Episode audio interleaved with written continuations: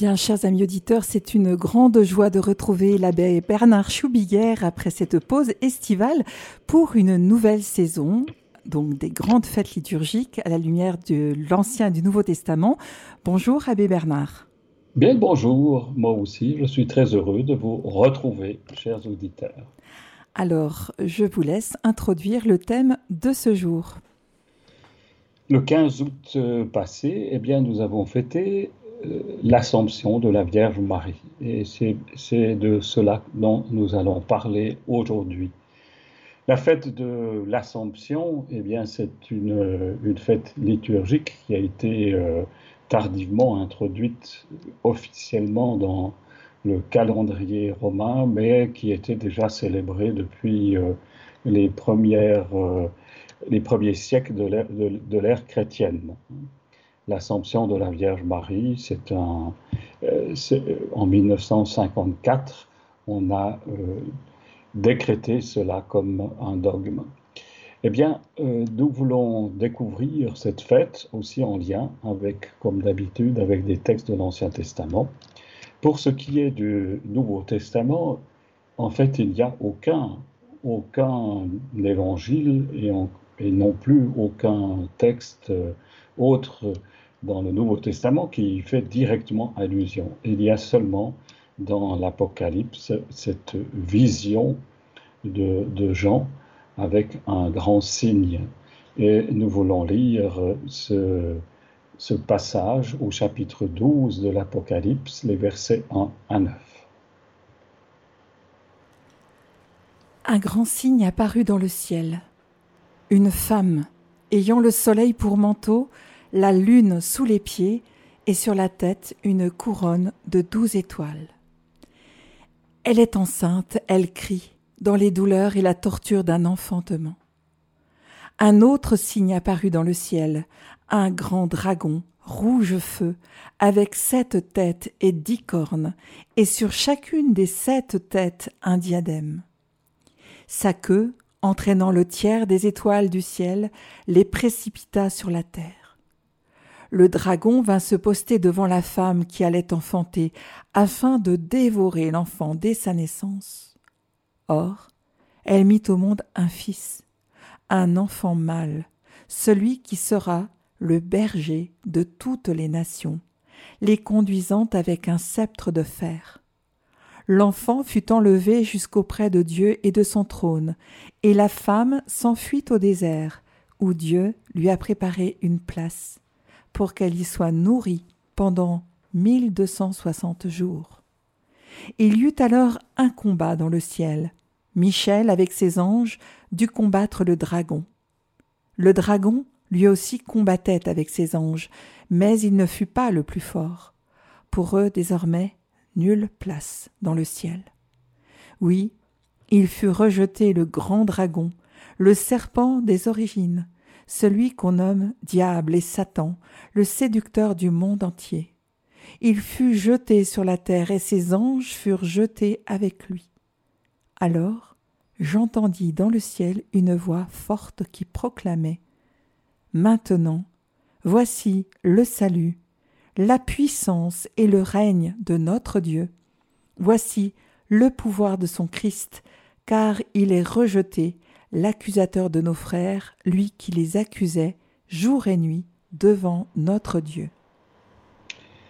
La tradition de l'Église a vu dans cette femme couronnée de douze étoiles la Vierge Marie, d'autant plus qu'il est question de, de sa grossesse et qu'elle va donner naissance à un fils, un enfant mâle, dont il est dit qu'il sera le berger de toutes les nations. Et puis, cette naissance suscite un, combat, un combat entre le grand dragon, rouge feu avec ses sept têtes, qui est identifié comme étant le, serpent des, origines, celui qui a combattu euh, dès la création du monde contre, contre Adam et, Ève, et qui est celui qui combat maintenant aussi dans le ciel. Ce combat, eh bien, se trouve entre Michel avec ses anges et le dragon avec euh, ses, anges. Et ce qui est important, c'est que le grand dragon eh bien, perd le combat et qu'il est euh, celui qui est le séducteur du monde entier et qu'ils sont jetés sur la terre, alors que la femme reste dans le ciel ainsi que le Fils, et que, eh bien, dans le ciel, il y a une, une voix forte qui proclame que le salut, la puissance et le règne de notre Dieu, le pouvoir de son Christ, car il a rejeté l'accusateur de nos frères. Ainsi, la Vierge Marie, et c'est bien le sens profond que nous verrons dans cette fête de l'Assomption, est liée au combat euh, éternel contre le mal.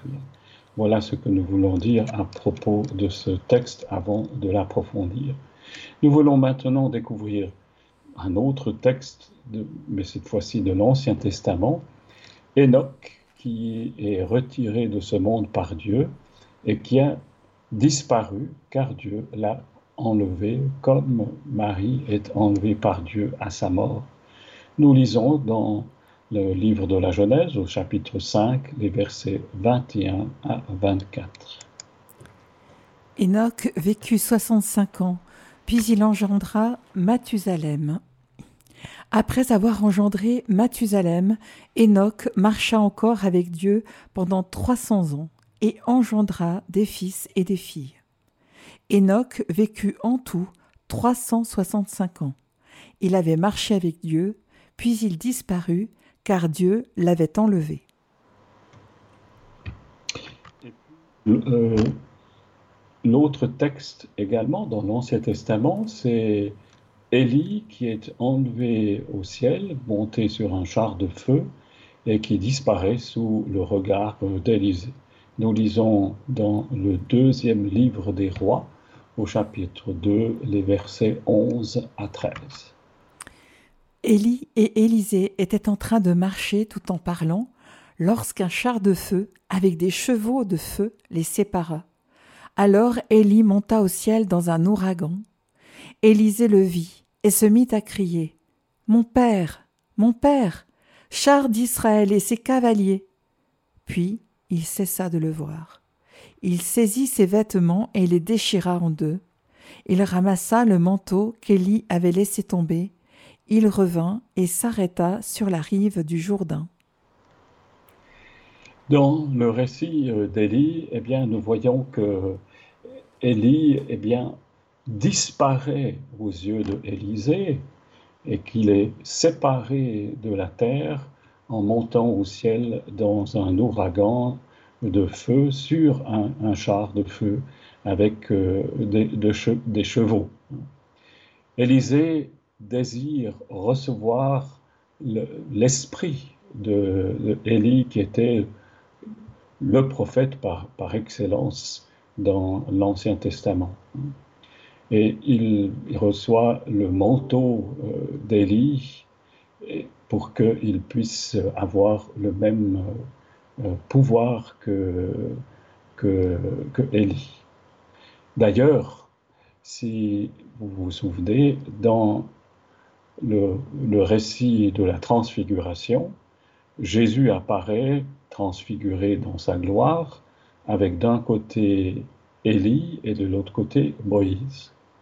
Le prophète est celui qui a conduit euh, le peuple jusque dans la terre promise. Élie est vraiment reconnu dans la tradition comme le prophète par excellence, celui qui fait le lien entre le ciel et la terre, entre la terre et le ciel.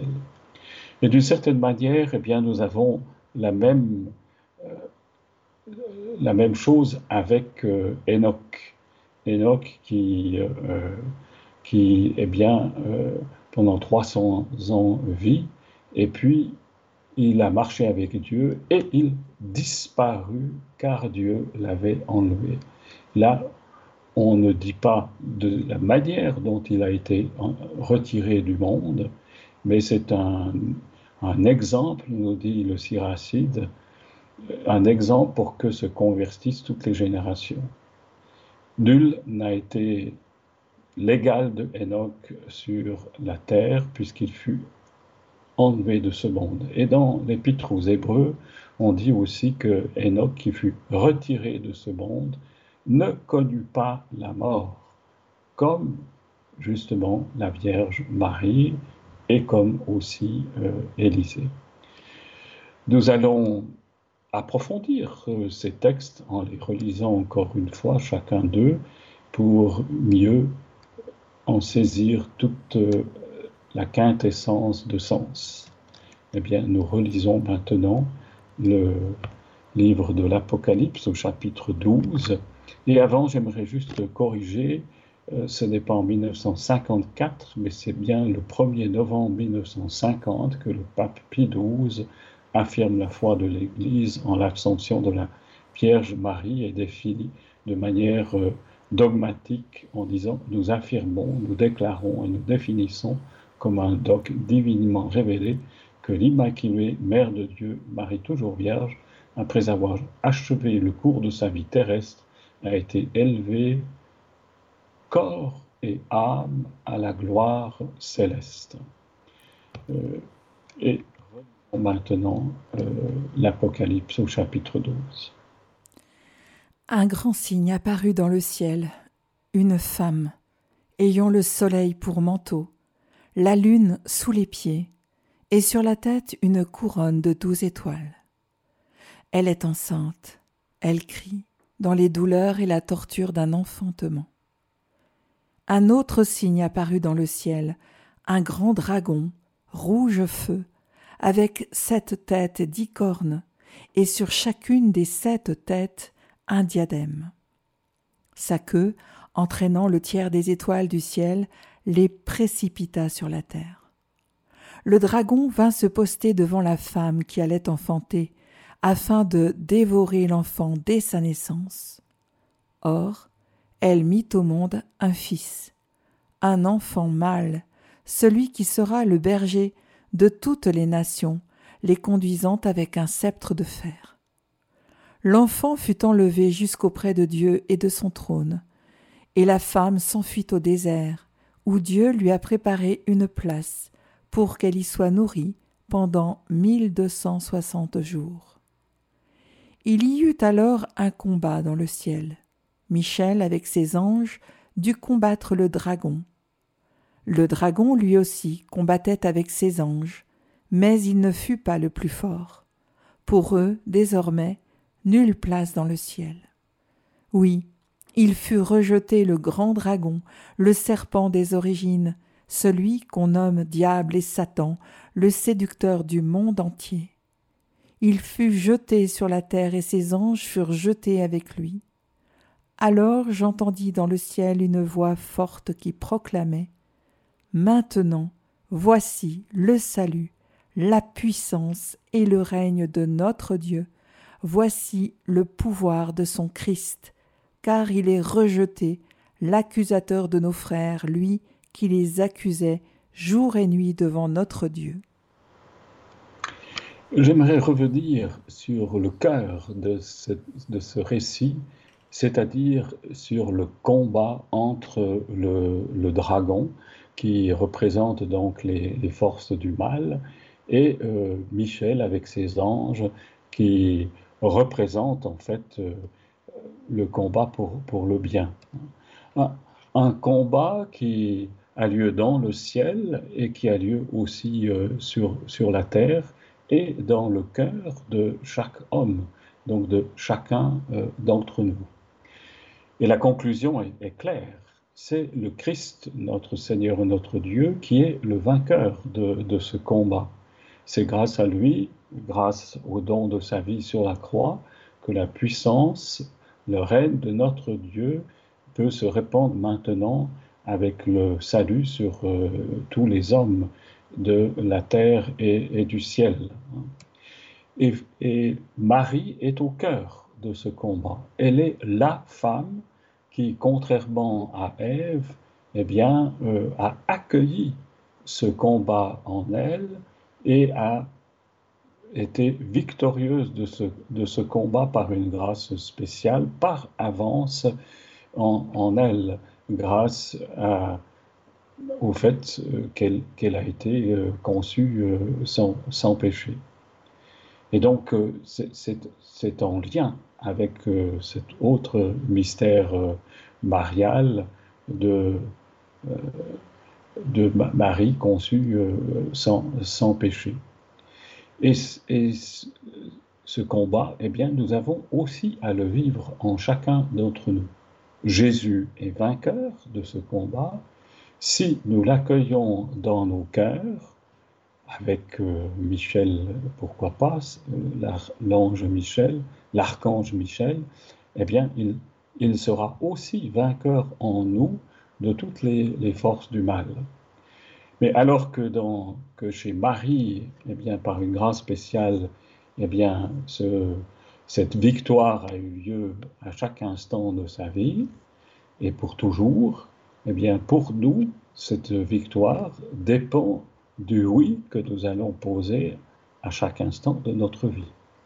Bien sûr que par avance, à travers le baptême, nous avons déjà vécu cette victoire, mais nous devons l'actualiser euh, chaque jour en donnant droit au Seigneur notre Dieu, eh bien, d'être en nous euh, victorieux de, cette euh, force du mal. Relisons maintenant le texte de, Élie qui eh bien, monte au ciel à travers un char de feu.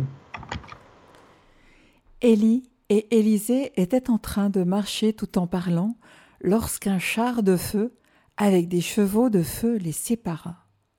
Alors Élie monta au ciel dans un ouragan. Élisée le vit et se mit à crier Mon père, mon père, char d'Israël et ses cavaliers. Puis il cessa de le voir. Il saisit ses vêtements et les déchira en deux. Il ramassa le manteau qu'Élie avait laissé tomber. Il revint et s'arrêta sur la rive du Jourdain. Nous n'avons lu ici qu'un extrait de cette montée de, euh, au ciel. Hein. Élisée avait été averti par le Seigneur que Élie allait euh, disparaître euh, au ciel et avait euh, Élisée pardon, avait demandé à Élie eh bien, de lui donner sa, sa force et son, son, esprit pour continuer son œuvre. Hein. Et donc Élie avait dit à Élisée que si il, il le voyait disparaître, eh bien, il pourrait recevoir cette force. Et c'est pour ça que Élisée donc s'adresse à Élie en disant Mon père, mon père, euh, char d'Israël et ses cavaliers, hein, euh, eh bien, euh,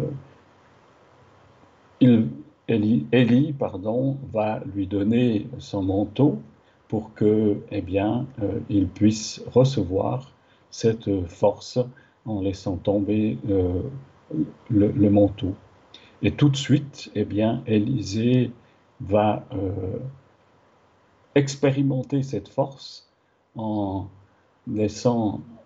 venant sur la rive du Jourdain et en frappant cette le Jourdain pour que eh bien, euh, l'eau s'écarte et le laisse passer comme le peuple d'Israël lors de la Pâque euh, laisse passer à pied sec. Donc euh, Élisée a maintenant la conviction et la preuve que Élie lui a laissé euh, sa force. Lisons encore le texte de Enoch, enfin les textes sur Enoch, qui lui aussi disparaît euh, car Dieu l'avait enlevé. Enoch vécut 65 ans, puis il engendra Mathusalem. Après avoir engendré Mathusalem, Enoch marcha encore avec Dieu pendant trois cents ans et engendra des fils et des filles. Enoch vécut en tout trois cent soixante-cinq ans. Il avait marché avec Dieu, puis il disparut, car Dieu l'avait enlevé. Enoch fut agréable au Seigneur qui l'a retiré de ce monde. C'est un exemple pour que se convertissent toutes les générations. Nulle terre n'a été créée l'égal d'Enoch, lui qui fut enlevé de ce monde. Grâce à la foi, Enoch fut retiré de ce monde, et il ne connut pas la mort. Personne ne le retrouva parce que Dieu l'avait retiré.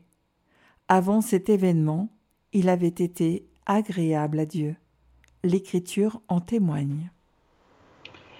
Je m'appuierai surtout sur euh, la, lettre aux Hébreux, au chapitre 11, verset 5, où euh, eh bien, l'auteur de cette euh, lettre eh bien, dit que personne n'a retrouvé Enoch parce qu'il a été retiré de ce, de ce monde, parce qu'il avait été agréable à Dieu. Et cela veut dire que Enoch eh bien, n'a pas vécu euh, la mort, mais il, a été enlevé directement au ciel et, il vit aujourd'hui auprès du Seigneur notre Dieu. Nous pouvons essayer d'approfondir ce, mystère de, de l'Assomption. Il est la conséquence finalement de l'autre mystère, l'Immaculée Conception, dont le dogme a été, euh, a été proclamé le 8 décembre 1854 par le pape Pie IX. Nous déclarons, prononçons et définissons que la doctrine qui tient que la bienheureuse Vierge Marie a été au premier instant de sa conception, par une grâce et une faveur singulière du Dieu Tout-Puissant en vue des mérites de Jésus-Christ, sauveur du genre humain, préservée intacte de toute souillure du péché, est une doctrine révélée de Dieu et qu'ainsi elle doit être crue fermement et constamment euh, par tous les fidèles. Si Marie a été conçue euh, sans péché et qu'elle était à tout instant capable de répondre à la grâce de Dieu en elle, elle était donc victorieuse en Jésus-Christ et par avance de toutes les forces du mal, et en particulier de ce combat dont nous avons parlé euh, dans le livre de, l'Apocalypse.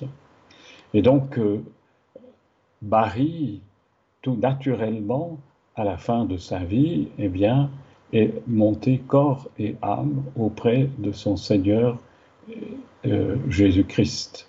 Elle est corps et âme dans le ciel, comme nous sommes nous aussi appelés à le devenir. Il y a une distinction entre nos frères orthodoxes et euh, nous les catholiques. Nous fêtons l'Assomption de la Vierge Marie, tandis que les orthodoxes fêtent sa dormition.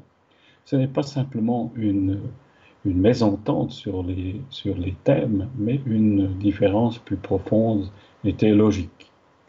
Cette fête de l'Assomption de la Vierge Marie est la dernière des séries des fêtes mariales qui va de la nativité de Marie, la présentation de Marie au temple, l'annonciation de la Vierge Marie, la visitation, et jusque à la mort justement de euh, la Vierge Marie qu'on trouve dans les douze fêtes majeures de la liturgie orthodoxe. Et pour eux, eh bien, euh, Marie s'est simplement endormie. Tandis que pour nous, euh, euh, catholiques, eh bien, nous vénérons que Marie est montée au ciel directement après sa mort, dans, avec son corps et, et son âme. Elle est née sans péché et donc monte directement au ciel comme aspirée par Dieu, d'où le nom euh, d'Assomption.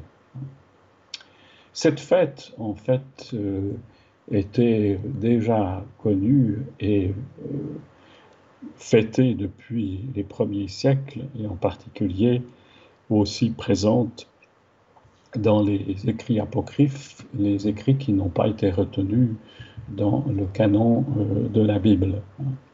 Et cette fête est très importante parce qu'elle nous montre ce qui nous attend euh, chacun après le combat euh, final de, la mort.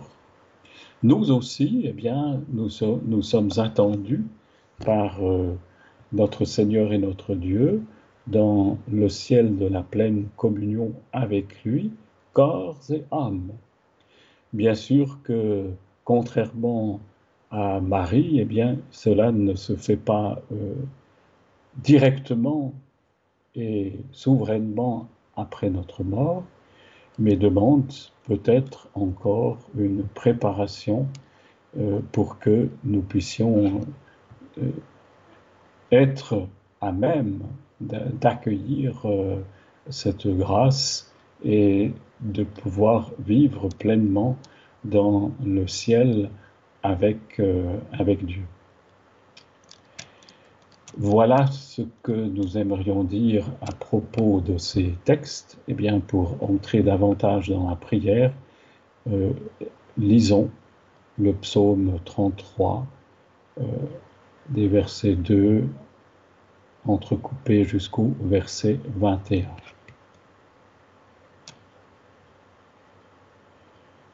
Je bénirai le Seigneur en tout temps, sa louange sans cesse à mes lèvres.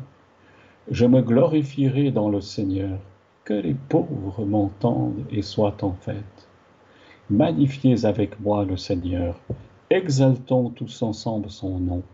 Je cherche le Seigneur, il me répond de toutes mes frayeurs, il me délivre. Qui regarde vers lui resplendira sans ombre ni trouble au, visage. Un pauvre cri, le Seigneur entend. Il le sauve de toutes ses angoisses. Goûtez et voyez combien le Seigneur est bon. Heureux celui qui trouve en lui son refuge. Saint du Seigneur, adorez-le. Rien ne manque à ceux qui craignent le Seigneur. Des riches ont tout perdu, ils ont faim.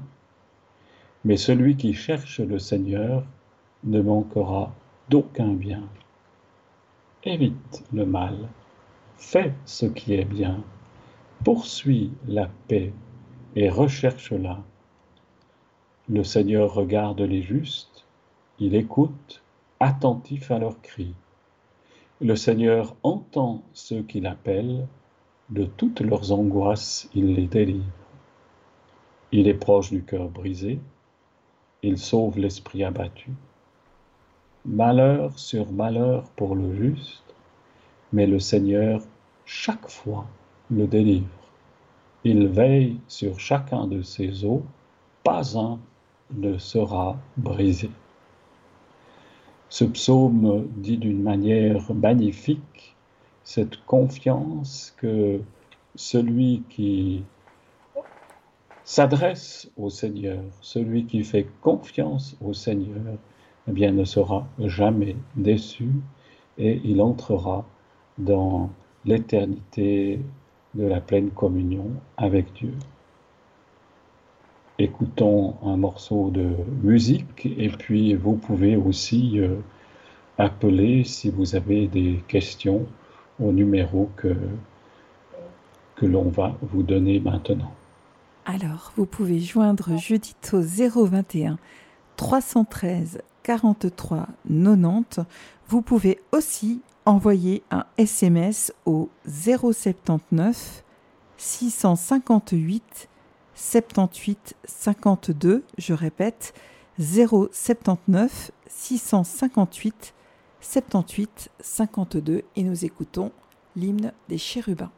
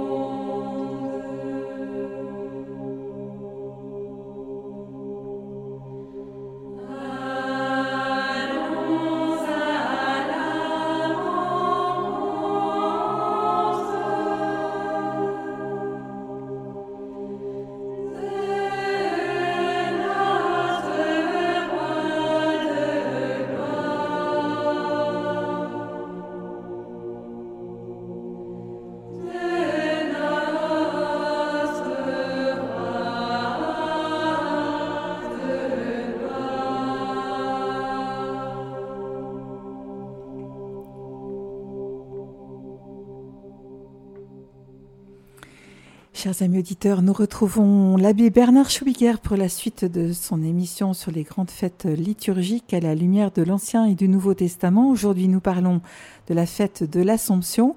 Et abbé Bernard, moi, j'ai une question.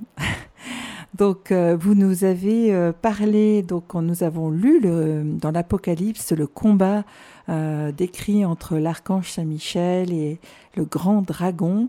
Et vous nous avez dit que ce combat, nous aussi, nous devions le mener. J'aimerais, si vous le, vous le pouvez le désirer, que vous nous disiez quelques mots sur ce qu'est le combat spirituel. Eh bien voilà, c'est en fait euh, le combat que nous avons à mener pour que nous puissions accueillir pleinement celui que Jésus a gagné pour nous sur la croix. C'est l'actualisation de la victoire de Jésus sur le mal par le don de sa vie euh, sur la croix. Et bien sûr que, que Jésus est, vainqueur, mais encore faut-il qu'il soit euh, vainqueur dans, nos cœurs et dans nos vies.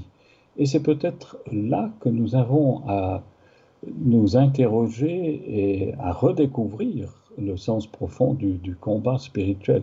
Peut-être sommes-nous trop habitués à penser ou, ou, à croire et voir célébrer que Jésus est, vainqueur de tout mal et que tout est en ordre et qu'il suffit simplement euh, d'y croire.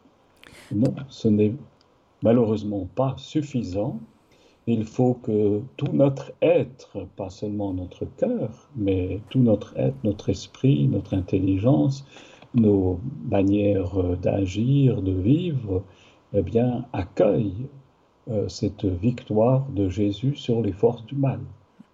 Car les forces du mal euh, sont agissantes aujourd'hui comme hier, et pas seulement autour de nous, ça il suffit d'ouvrir la télévision pour le voir, mais aussi en nous, dans le sens où euh, ces forces du mal eh bien, vont nous, influencer pour euh, ne pas agir en toute chose et en toute occasion pour le bien.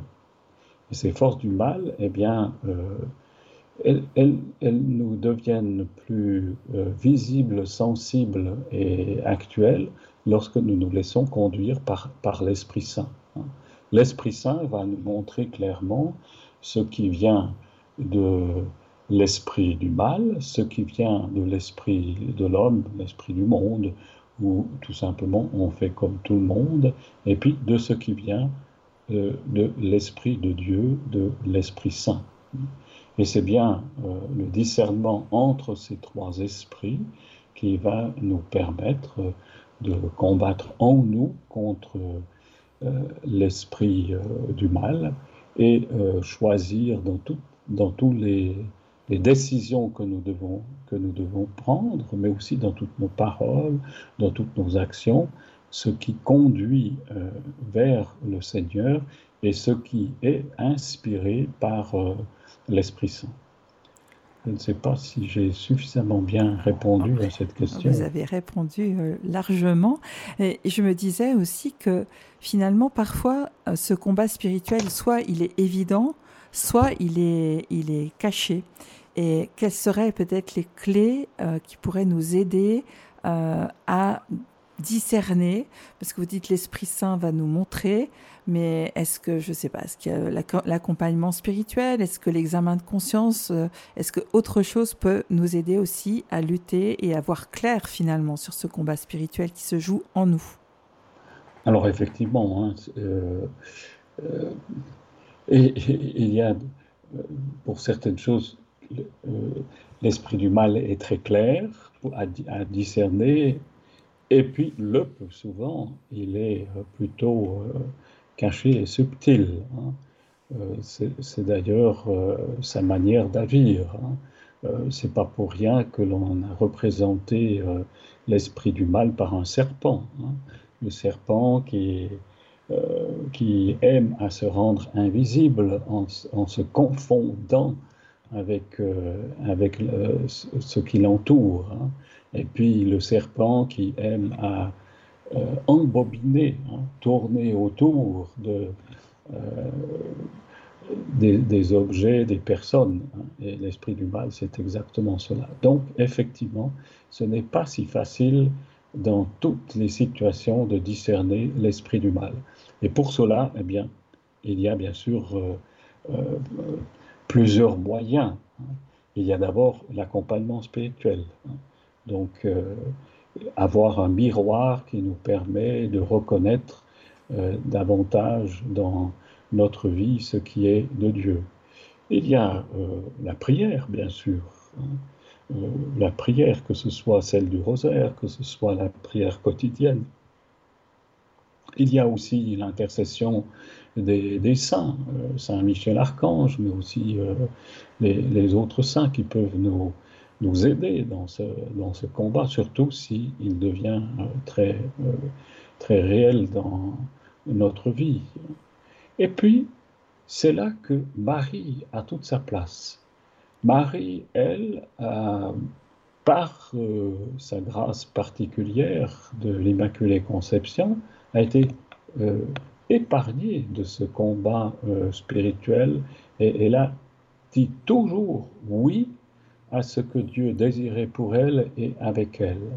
Et donc, euh, si nous nous adressons à Marie comme à une sœur qui nous précède dans l'éternité, eh bien, elle peut aussi nous, nous aider à faire, euh, à faire la lumière en nous et à découvrir ce qui n'est pas selon le cœur et la volonté euh, de Dieu. c'est en ce sens-là que euh, prier avec Marie, eh bien, c'est probablement un, des moyens les plus puissants pour euh, entrer dans ce combat spirituel. Alors, j'ai une question qui m'arrive de Renato qui dit Les orthodoxes disent que Marie s'est endormie, mais que devient-elle alors? Est-elle au ciel et comment y est-elle allée? Alors en fait, euh, pour nos frères orthodoxes, il n'y a pas une grâce particulière pour la Vierge. Hein. Donc elle s'est endormie et puis elle, va, est au ciel comme euh, nous tous euh, par, par la grâce de Jésus-Christ qui, qui a ouvert les portes du ciel à travers le don de sa vie sur la croix. Hein. Tandis que pour nous, catholiques, puisque nous, croyons que Marie a eu cette grâce particulière de, de, euh, l'Immaculée Conception, donc d'être épargnée euh, du péché, eh bien, euh, Marie est entrée directement au ciel, corps et âme.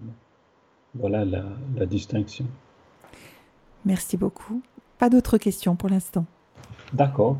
Alors nous pouvons, nous pouvons découvrir euh, l'icône de la dormition, et je dis bien de la dormition, et donc pas de l'Assomption de la Vierge Marie. Hein.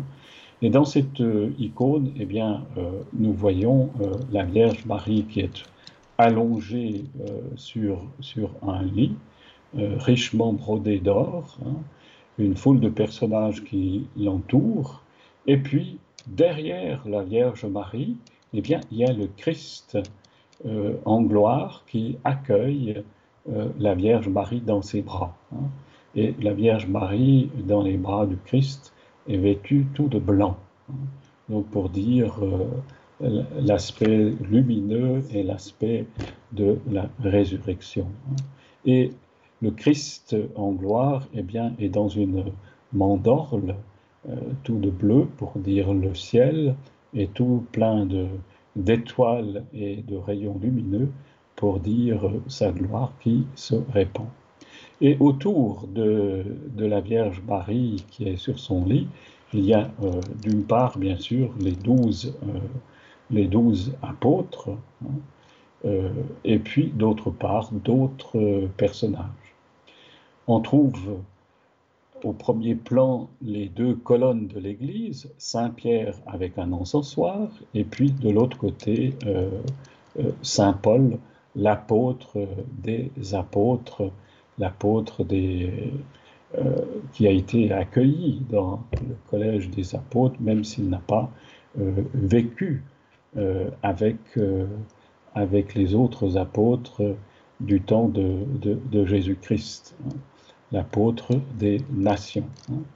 Et puis nous avons euh, à gauche, deux personnages revêtus d'habits épiscopaux qui s'associent aux apôtres. Il s'agit de Saint Jacques, le premier évêque de Jérusalem, et de Timothée euh, d'Éphèse, euh, qui a parlé justement de ce mystère de la dormition de la Vierge Marie. Et de part et d'autre, deux groupes de femmes en pleurs se sont jointes au deuil. Hein. Euh, nous avons ces, ces, femmes qui sont toutes en retrait hein, et qui sont, elles, revêtues avec le, le châle. D'un côté, du côté euh, gauche, il y a quatre femmes, et du côté droit, il y a euh, trois femmes. 4 plus 3, 7, le chiffre de, la création. Et puis vous avez au-dessus de la mandorle du Christ, eh bien aussi dans une, dans une seconde mandorle, euh, quatre anges. Quatre anges qui accueillent et qui entourent euh, le Christ dans, dans, la gloire. Puis au centre de la, de la composition, enveloppé d'une mandorle de gloire, est escorté par les archanges du monde céleste angélique. C'est justement ces quatre anges dont je vous ai, porté, dont je vous ai parlé, donc les, quatre archanges, dont euh, Saint Michel. Hein. Et euh, dans ses mains, comme je vous le disais, eh bien, le Christ recueille euh, la Vierge Marie, mais il, il la recueille en s'enveloppant euh, de, son manteau euh, ses mains, hein, pour dire tout le respect qu'il a envers l'âme toute pure et immaculée de la Vierge Marie et qu'il emmène maintenant dans sa demeure céleste. Hein. Donc la dormition, eh bien, c'est Jésus qui emmène l'âme de la Vierge Marie dans le ciel où suivra euh, son corps en son temps et en son heure. Voilà le, le, mystère qui nous est représenté dans cette icône, puisque vous, vous le savez, euh, toute icône eh bien, est une invitation à dépasser ce que l'on voit pour entrer dans le mystère qu'elle représente. Et puis, une fois de plus, vous avez euh, deux, deux, maisons, hein, euh, à droite et à gauche, pour nous dire que nous nous trouvons encore euh, sur Terre, hein, et à l'intérieur. Et puis, il y a cette, cette montée qui est, qui est représentée à travers ces, ces doubles mandorles, celle de Jésus-Christ et celle des quatre archanges. Voilà le grand mystère de la dormition de la Vierge Marie. Je ne sais pas si vous avez encore d'autres questions. Alors, peut-être rappeler aussi à nos auditeurs qu'ils peuvent retrouver cette magnifique icône, je l'ai sous les yeux, elle est vraiment superbe, en se rendant sur notre site, donc euh, www.radiomaria-sr.ch. Vous avez là tous les textes et les images, donc euh, des icônes que nous propose de commenter l'abbé Bernard. Euh, juste peut-être une question sur les inscriptions qui sont au-dessus de la deuxième mandorle. Ah, les inscriptions, oui. Alors, euh, euh, euh, donc c'est toujours des inscriptions en grec, et puis bien sûr que c'est pour dire la dormition en grec. Bon, théo, voilà, j'avoue, je voilà, je maîtrise pas le grec comme ça spontanément, mais c'est bien le mot, le mot dormition en grec qui est présent et écrit euh, là au-dessus mhm. euh, de, cette, euh, de cette deuxième endorme. Mhm. Et, et je peux aussi encore préciser, donc vous trouvez, ce, vous trouvez les documents là donc sur le site de, de Radio Maria et également donc les, les textes de, des lectures que nous, avons, que nous avons faites, des commentaires également, du psaume que je vous ai lu, et enfin aussi les, les illustrations de Bernadette Lopez pour les trois, les trois textes bibliques que nous avons, que nous avons parcourus. Car pour, pour moi, eh bien, le, le but, c'est de voir et de découvrir la Bible euh, et donc ces fêtes liturgiques par euh, l'Ancien et le Nouveau Testament. Et le voir est quelque chose de très important parce que euh, en, regardant, eh bien, on entre davantage dans une contemplation qui nous permet de, justement de dépasser aussi bien le texte que ce que nous voyons pour entrer davantage dans, dans le mystère et en nous laissant inspirer de l'intérieur par l'Esprit Saint pour que ce soit lui-même qui nous aide à mieux saisir de l'intérieur ce que Dieu veut nous dire à travers ces fêtes liturgiques. Très bien, écoutez Abbé Bernard, un grand merci pour cette émission très riche euh, que vous pourrez euh, réécouter aussi sur notre site et voilà, qui, qui, nous rappelle cette belle fête de l'Assomption. Vous allez comme ça, tout au long de l'année, nous conduire sur d'autres fêtes, la Toussaint, l'Annonciation, la Nativité, et nous allons avancer ensemble dans la, à la découverte de ces fêtes à travers les textes de la Bible. Merci beaucoup. J'aimerais juste encore dire quelque chose euh, à propos du silence du Nouveau Testament au sujet justement de l'Assomption de la Vierge Marie.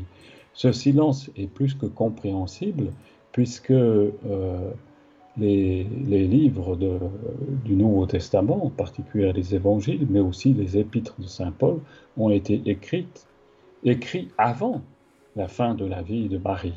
Et c'est seulement euh, l'Apocalypse de Saint Jean qui a été écrit après.